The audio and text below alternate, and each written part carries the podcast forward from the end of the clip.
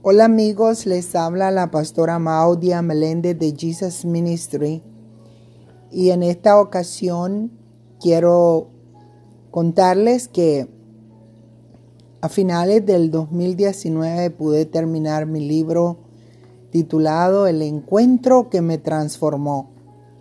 Y quiero decirles que ha sido una gran bendición para las personas que lo han leído. Eh, me han dicho que les ha encantado y creo que este libro me lo dio Dios.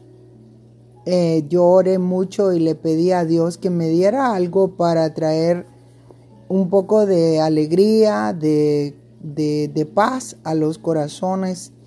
Y aun cuando lo dirigía a las mujeres, es un libro que ha bendecido y ha eh, sido de mucha ayuda también para los hombres.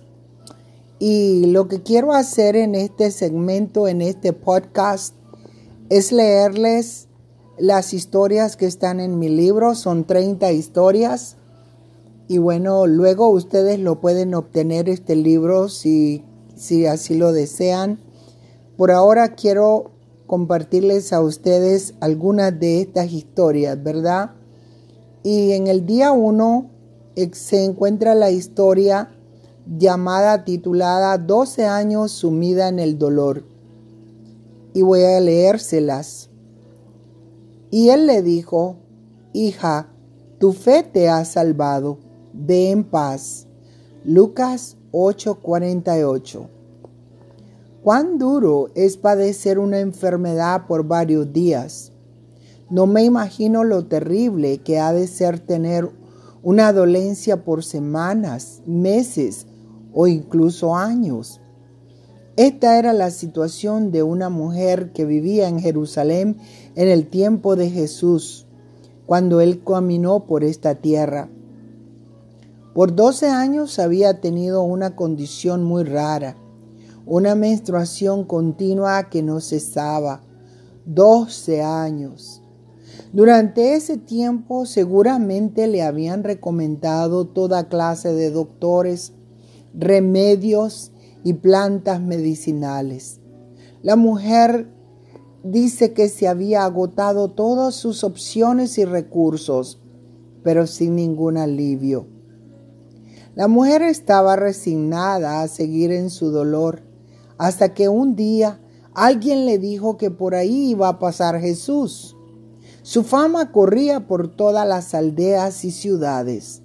Él sanaba a los enfermos, resucitaba a los muertos y daba esperanza a los quebrantados.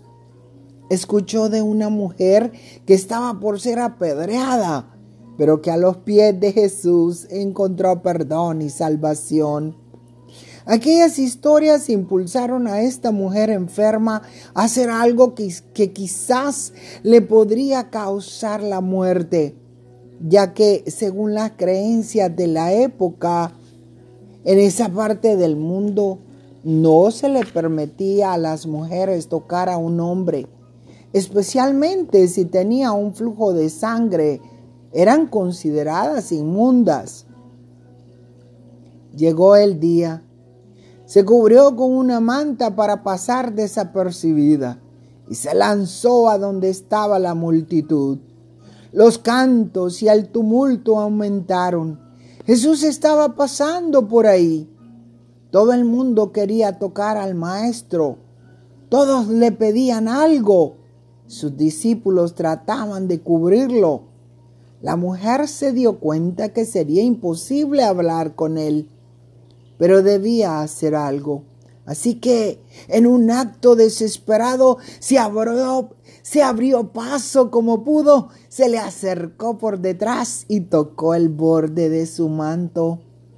Y al instante se detuvo el flujo de sangre. Lucas 8:44. Jesús dejó de caminar. Todos se detuvieron el Señor Jesús comenzó a mirar a la multitud y comenzó a, prevalecer el silencio. Entonces Jesús dijo, ¿quién es el que me ha tocado? Y negando todo, dijo Pedro y los que en él y los que con él estaban. Maestro, la multitud te aprieta y oprime y dices, ¿quién es el que me ha tocado?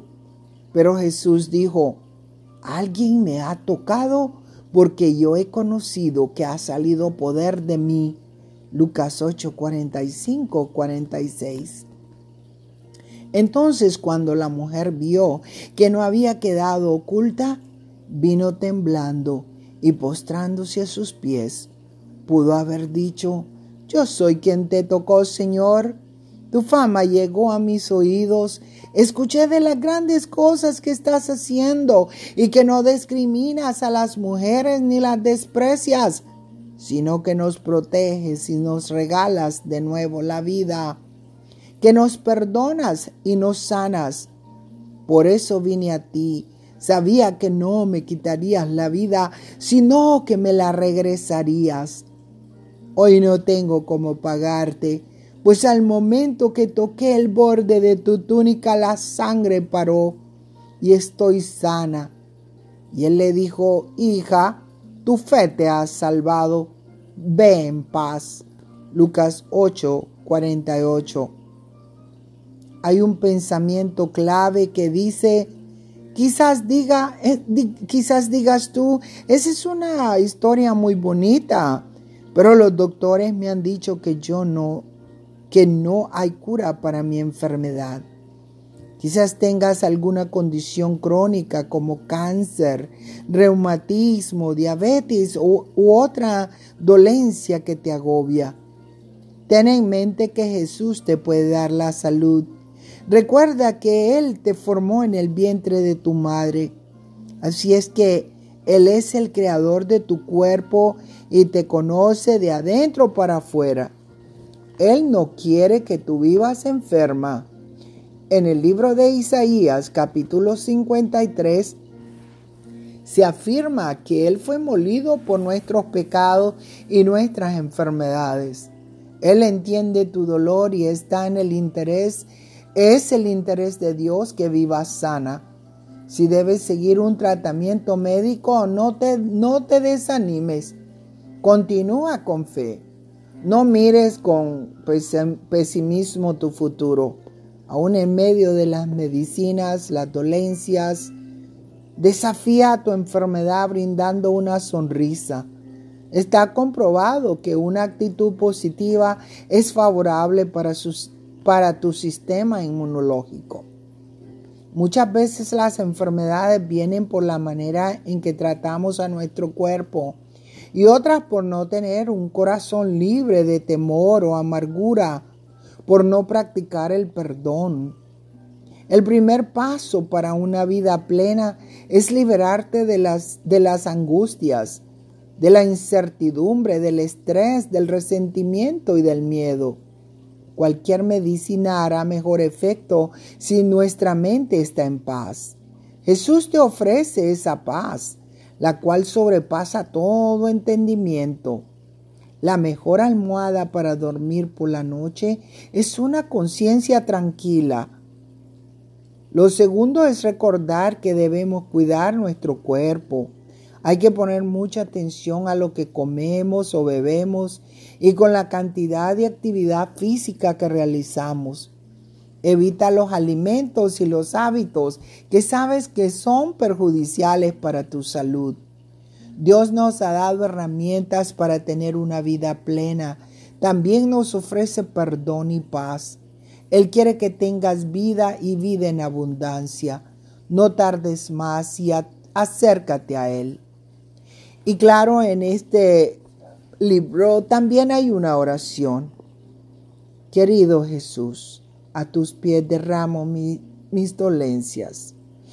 Tú conoces mi cuerpo y eres el médico de médicos. Permíteme sentir tu mano poderosa, restaurando aquello que necesita ser restaurado. Y por favor, bríndame esa paz que solo tú puedes dar a mi corazón. En el nombre de Jesús. Amén.